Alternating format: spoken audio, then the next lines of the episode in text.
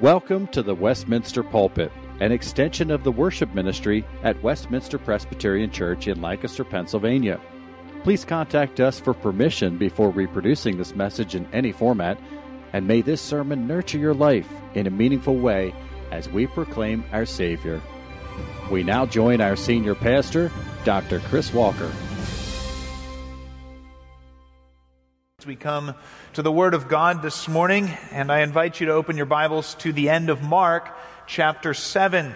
Now, if you've been with us over the past few weeks, you know that the last two weeks we've watched Jesus in a conflict, a pointed conflict, with the scribes and the Pharisees over the nature of the law and righteousness before God. And in this conflict, we saw Jesus accuse the Pharisees of breaking the law of God because of their commitment to traditions of their elders.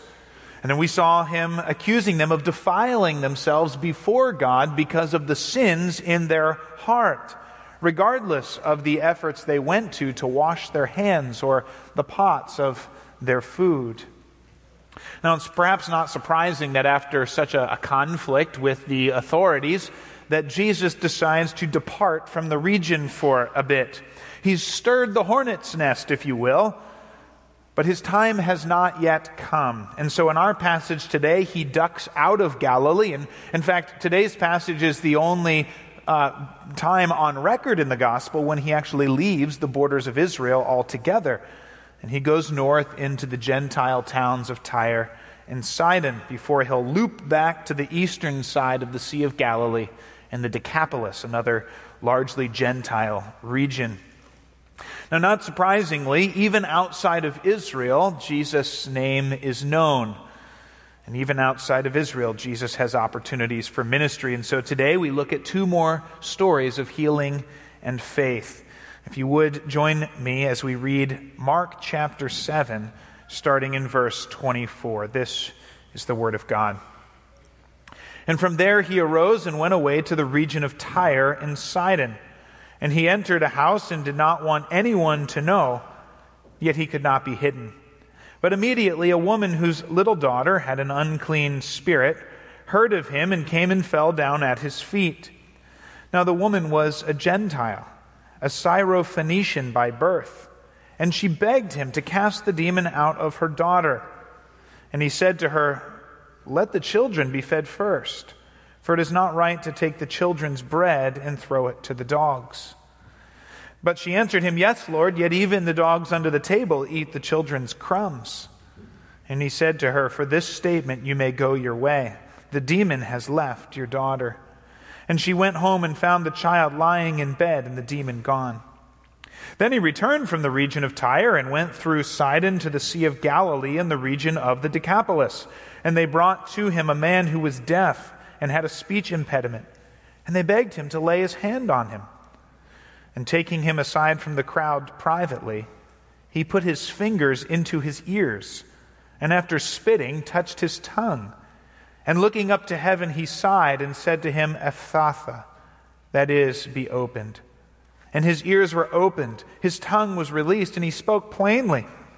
And Jesus charged them to tell no one. But the more he charged them, the more zealously they proclaimed it. And they were astonished beyond measure, saying, He has done all things well. He even makes the deaf hear and the mute speak. God, how we thank you for this passage of your word yet again. We ask that, again, you would send your spirit and use this passage, apply it to our hearts, draw us near to Christ, we pray, for Jesus' sake. Amen. Well, this morning, we come to yet another passage in the Gospels that has been a passage of confusion and controversy. And the angst of this passage comes from Jesus' interaction with a suffering woman from Tyre. And we have to acknowledge on a first read that this passage can be confusing because Jesus' words and actions can seem harsh, even cruel to this woman. Mark writes that this woman was begging, or as it could be translated, kept begging Jesus to cast a demon out of her daughter. If you would look over to Matthew, chapter 15 in the parallel account, you would find that Matthew says this woman followed Jesus around crying out for mercy, and yet Jesus answered her not a word. When his disciples finally asked Jesus to do something about this annoying woman who was following them, he turned to her and said, according to Matthew, I was sent only to the lost sheep of Israel. At this, when she fell at his feet and begged for help, he told this parable about children and dogs. And to make matters worse, we know that dog was a derogatory term in Israel used for those who were Gentiles outside of Israel. So, on a first read, it sounds like Jesus ignores a woman in need, denies her entreaty based on her race, and calls her a dog. It's no wonder that the blogosphere has no idea what to do with this passage. One uh, comment uh, put it this way I will never understand how Jesus could say these things to this woman. Or much more dangerously, another writes that Jesus exhibits male patriarchy and racial prejudice, and that this woman's gracious response teaches Jesus the importance of tolerance and acceptance of everyone. I mentioned this in the first service and had someone come up to me and say, You know, I was in a church and the pastor preached this passage and preached that very message. But I don't want us to just think with dispersion on that we need to understand this passage, and we need to understand that the character of Christ is at stake. Because if Christ sinned in his response to this woman, then he is not qualified to die as a sinless substitute in our place. The stakes are, are high, and yet this is the Word of God, so we may not gloss over it without understanding it and what is going on here. But I would argue that Jesus steps into Gentile territory and encounters this Syrophoenician woman and a Gentile man and acts in a way that displays his sinless love. And he acts in a way that perfectly fits the pattern of his ministry all through the Gospels. So that's my thesis, if you will, this morning that here in these passages, Jesus acts with sinless love in a manner that perfectly fits his pattern throughout the Gospels. And I believe that there are three patterns in Jesus' ministry that are evident in these stories that will guide his actions and help us understand what's going on. So let's, let's dig in. First pattern to begin, Jesus emphasizes in this passage that his calling in his earthly ministry is first to announce the kingdom of God to the lost sheep of Israel. Jesus says that even more explicitly in, the, in Matthew's version of the story. But if you think back, ever since God's call to Abraham in Genesis chapter 12, God had promised salvation and blessing to the world, to the nations. But that salvation and blessing would come from and through Israel, Abraham's descendants. And Jesus' earthly calling and his ministry here over the three years is to fulfill God's plan and promise to announce the kingdom of God to Israel first. Then that message would go as a light to the, the nations. And that's the point of Jesus' little parable here that the children must be fed first. You notice he does not say that only the children get fed, but that the children get fed first.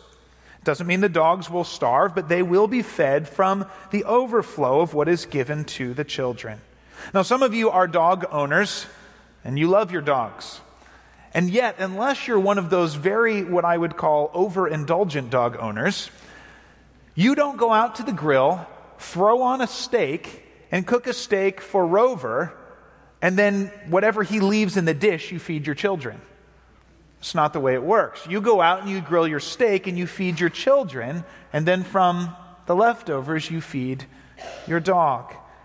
Now, the point here is not whether children are more important than dogs. The point is an order, that there is an order to the feeding and there's an order to salvation.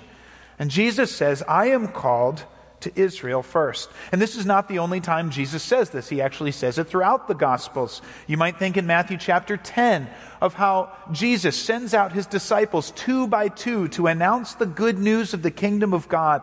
And what does Jesus say to his disciples?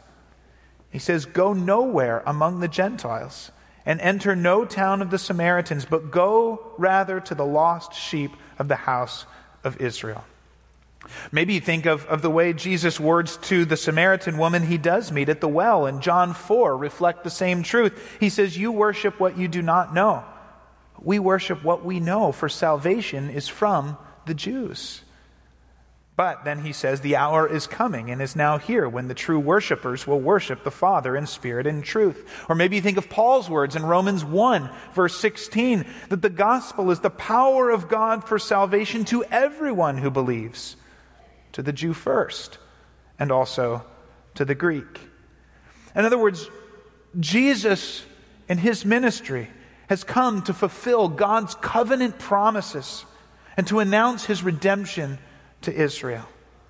And then later, through the apostles, that ministry will go, the gospel will go. What does Jesus say in Acts 1 8? From Jerusalem to Judea and Samaria, and then to the ends of the earth. That's the pattern of ministry. Now, of course, as you think about that, even as Jesus comes to Israel, to the house of Israel, the abundance of his blessing that will blossom later to all of the Gentiles does overflow with crumbs to the Gentiles who there. You think about how Jesus uses his divine power to redeem and heal the daughter of a Roman centurion living amongst the Jews, or how he speaks and brings salvation to the Samaritan woman at the well, or to this Syrophoenician woman who finds him in Tyre. But we need to understand right up front that Jesus' statement is not about ethnic prejudice, nor is it about ethnic superiority, not at all. It is a statement, it is a clear articulation of the plan of God for salvation and redemption and of Jesus' role in that calling. God has sent him to fulfill his promises to Israel and announce the kingdom of God to Israel. And then that gospel will go forth with the name of Jesus being salvation to the ends of the earth. And yet, Jesus, even in his ministry to Israel, drops these crumbs as a, as a foreshadowing of what's to come and a reminder to Israel of what is to come as well. So, Jesus' response to this woman fits perfectly into this pattern in his ministry. That's the first pattern. But there's a second pattern in Jesus' ministry that is perfectly fulfilled here as well and that is this throughout his ministry, Jesus acts in a way to specifically and intentionally fulfill Old Testament prophecy, proving that he is the Messiah whom God had promised. And that's true in both of these stories as well. Look at the first one Jesus is in Tyre. Now, Tyre is a city that shows up quite frequently in the Old Testament. Isaiah Jeremiah, Ezekiel, Amos, Joel, Zechariah, they all announce God's judgment against the city of Tyre for its sin in opposition to Israel. Yet, despite these prophecies of judgment, the Old Testament also give hints that there is hope even for Tyre. Isaiah 23:16 indicates that one day after judgment, Tyre will again take up a harp, make melody, and be remembered. Psalm 87, which proclaims glorious things about Zion, the city of God, says that one day the Lord will record the names of some from Tyre in the rolls of his city, Zion. See, there are, there are hints of hope for Tyre. And as Jesus detours into Tyre, and a woman looks to him in faith, and Jesus heals her daughter and commends her faith in him, he's giving the first hints of the fulfillment of these Old Testament prophecies. The chosen servant of God has come to his people, and he has found a daughter from Tyre to name amongst those who have responded in faith. Well, then turn to the second episode in this man from the Decapolis, this Gentile region to the east of the Sea of Galilee, and we meet a deaf man who has a speech impediment. Now, the word describing this man's speech is an unusual one, mogilalos. It's the only time in the whole New Testament that this word is used. It means difficulty speaking. But the word is used just once in the Greek translation of the Old Testament as well. It's found in Isaiah chapter 35, verse 6. And if we look back at the context of Isaiah chapter 34 and 35, we will see Jesus again acting to fulfill prophecy. In Isaiah chapter 34, God announces judgment against the nations for their sin against him. And he says that because of their sin, he is going to turn them into deserted places that will be inhabited by porcupines and hyenas because of God's judgment against them. But then when Isaiah 35 opens, God says that this wilderness is going to blossom again and see the glory of the Lord. And that will happen because God Himself is going to come and announce salvation. And then Isaiah says in verse 6 that among other signs, two of the signs that God Himself has come to save will be ears of the deaf unstopped and the tongue of the mogilalos, the difficult speaking one, shouting out in praise to the Lord. And so here is Jesus exactly fulfilling the words of Isaiah 35. And all through his ministry, Jesus declared that the Old Testament scriptures foretold his coming. He said, The scriptures are about me. They point to me, not just generally, but in specific ways. And here among the Gentiles, Jesus is acting in a way that specifically fulfills these prophecies, demonstrating yet again to anyone who's paying attention that he is the promised servant of the Lord, God himself come to redeem his people.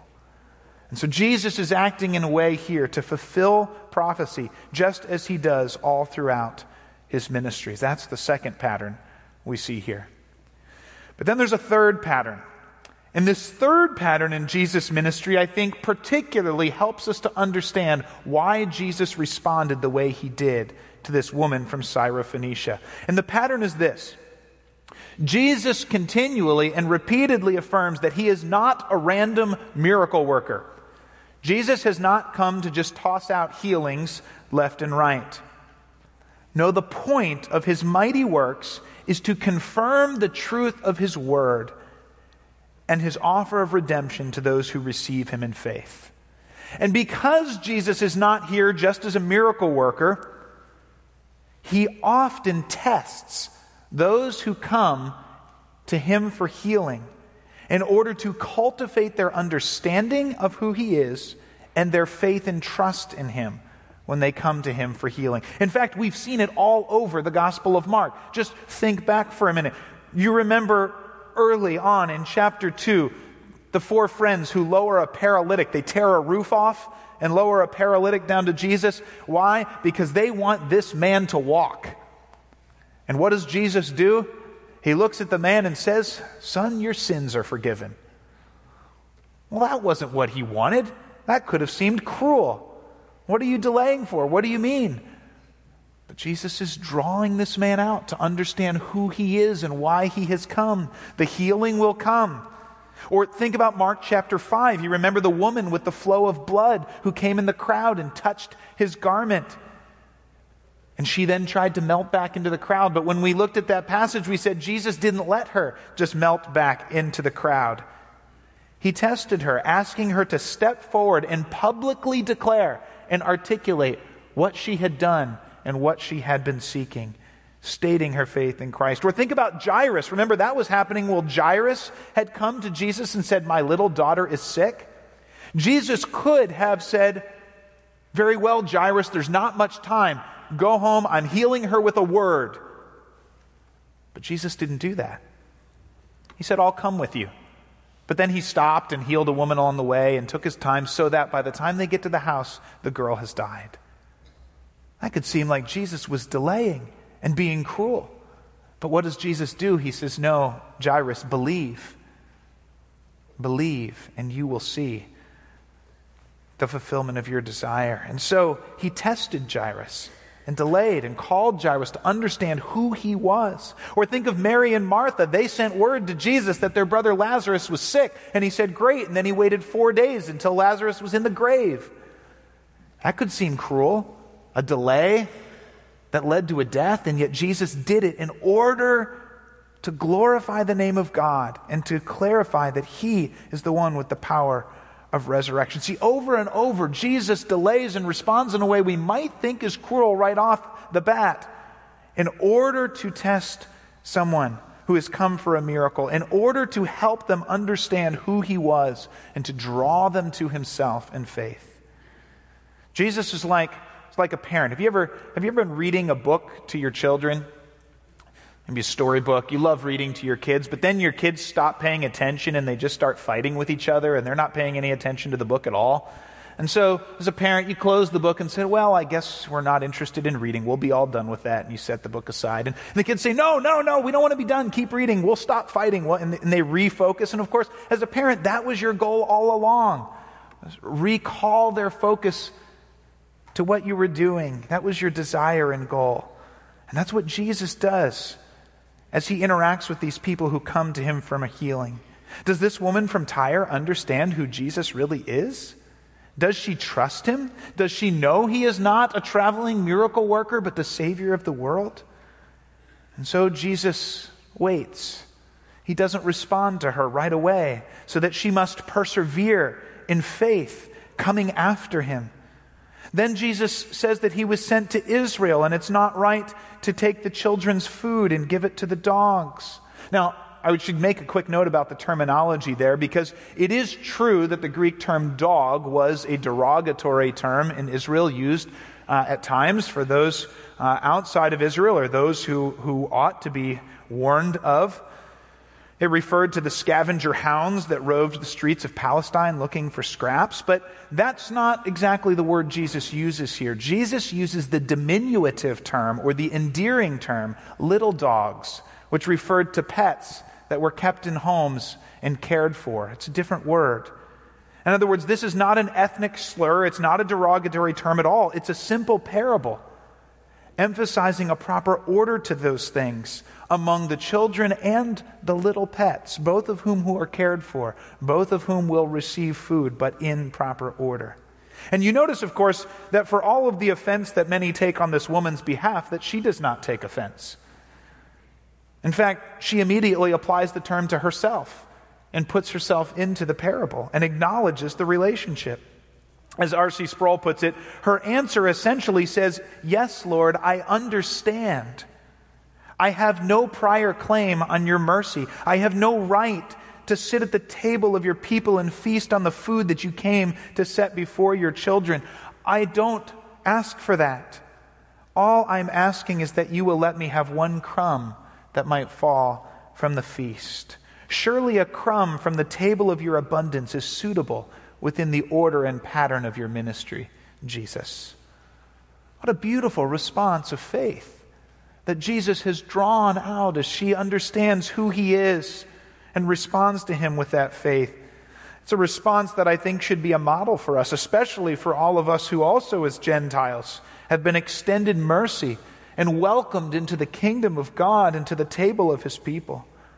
We have no right, God, to demand or expect your goodness or your salvation. You don't owe us anything. And yet, God, because of your grace and glory, might food from your overflowing table be extended to us? Might it be suitable to your character and your plan and your glory? And it's because of that faith that Jesus responds. He says, For that statement, go your way, the demon has left your daughter.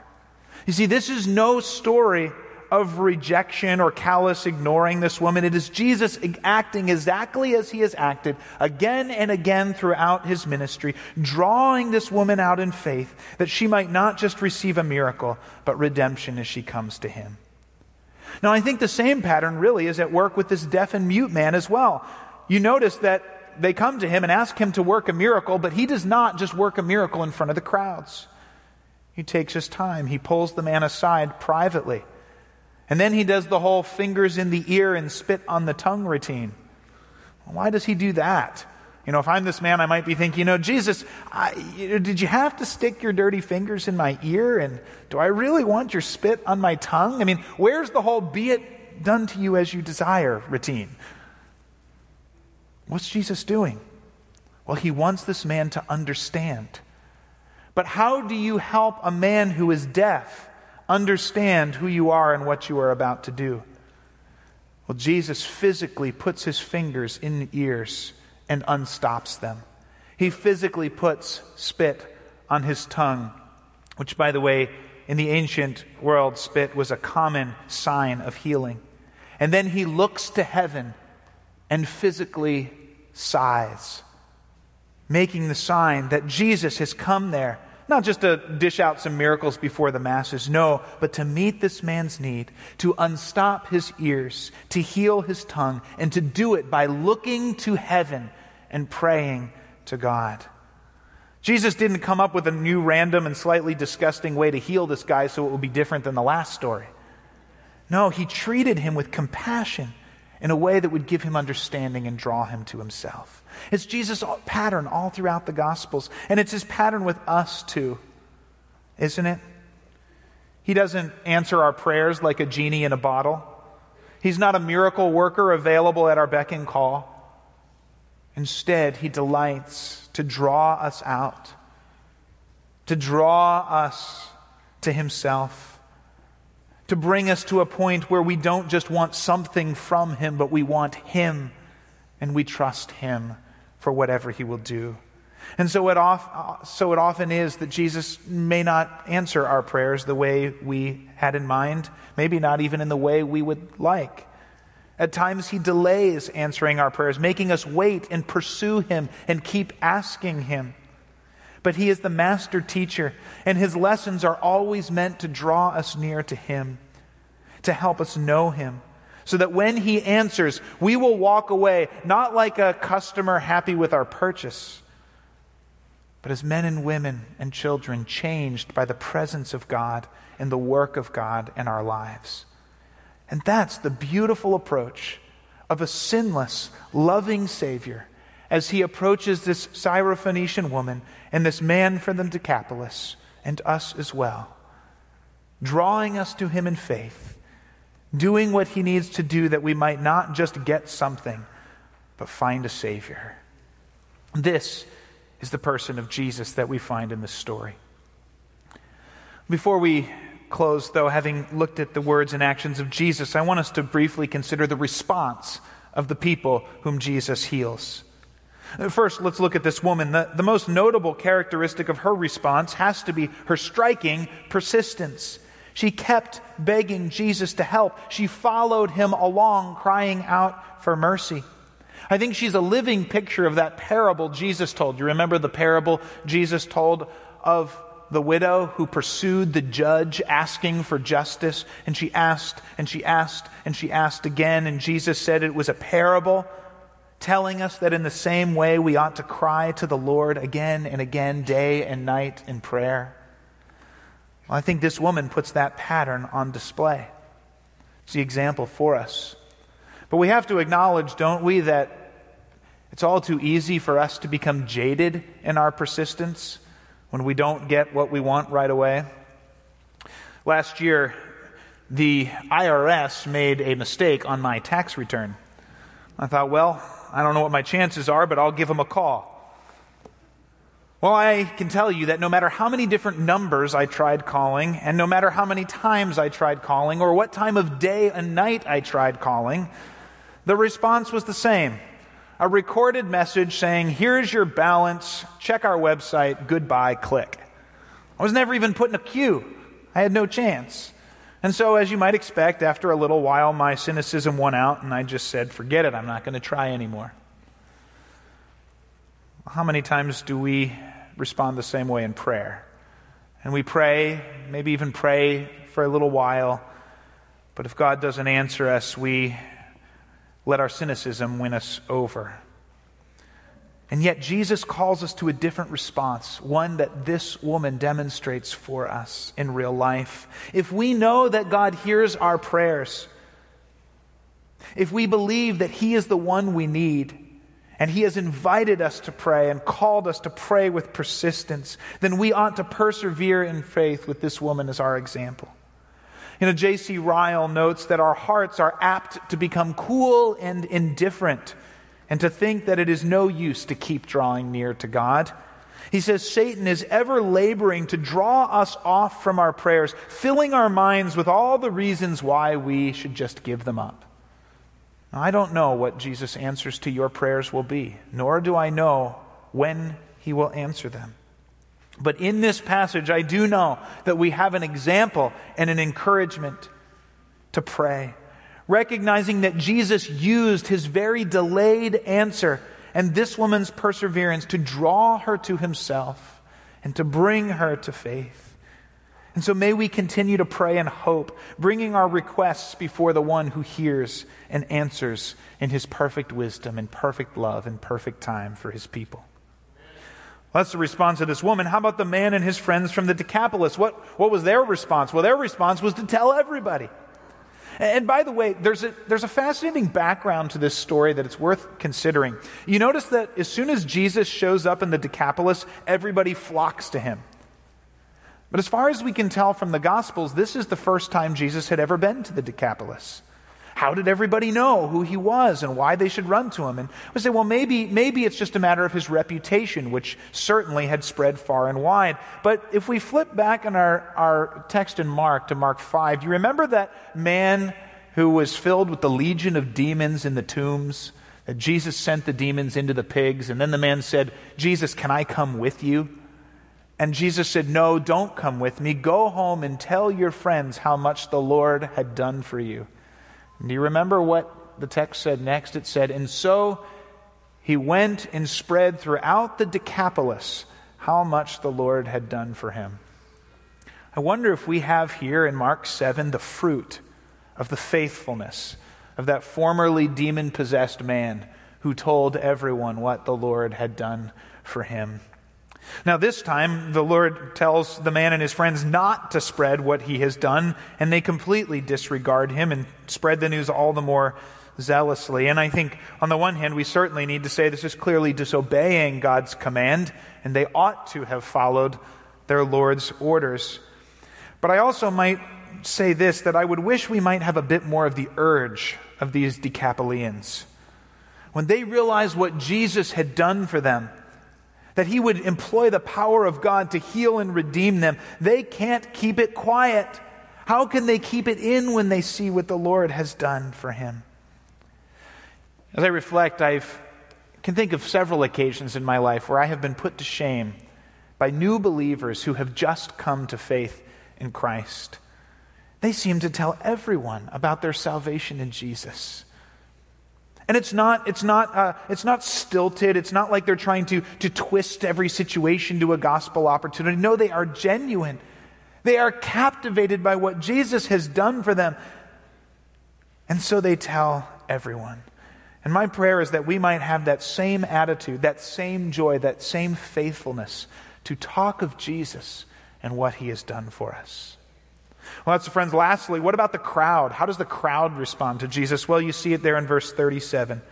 They're astonished, and then they say, He has done all things well.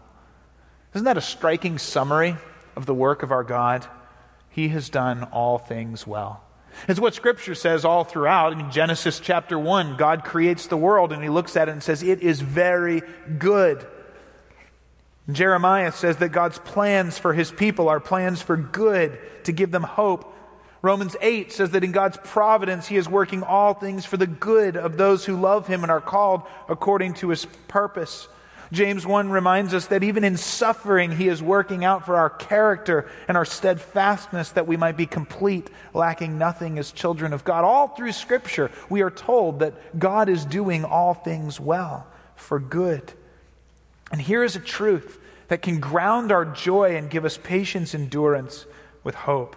Our God and our Savior does everything well.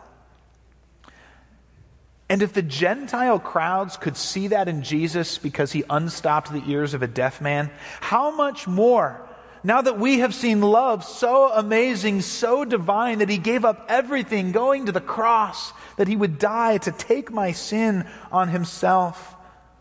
That he would rise again to send the Holy Spirit to unite me to himself and make me a new creation and bring me to dwell with him forever. How much more as we look through the pages of history and see how God has worked to bring the efforts of the nations to nothing and to cut across the foibles and weaknesses of his still broken people and to redeem even our suffering and to do all these things to build his church and his kingdom even at times and in places we could never expect it.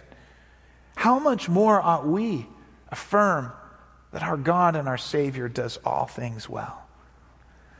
And so today, having seen the faithfulness of Jesus to fulfill his ministry and demonstrate his sinless love for the redemption of his people, may we persevere in our pursuit of him. May we talk zealously of him. And may we trust and declare of him with these crowds, He has done all things well. Let's pray. Oh, Father, you are perfect in your plans for your people. And how we thank you for your word which draws us again to Jesus Christ and magnifies his glory and his salvation and sets us a pattern to follow. How I pray that we would be captured by the salvation of Jesus Christ and his sinless love, going even to the cross to bring us to himself. May we trust him with all of our being. Father, may we pursue you in faith. May we talk of you faithfully and zealously. And may we marvel and give you praise that you do all things well. We pray it in Jesus' name. Amen. The Westminster pulpit is courtesy of Westminster Presbyterian Church in Lancaster, Pennsylvania. You are welcome to worship with us on Sunday mornings at 8 or 11 a.m. To learn more or have questions about the gift of salvation through Christ Jesus our Savior, contact us at westpca.com. Thank you. And may Christ be glorified through this ministry, the Westminster Pulpit.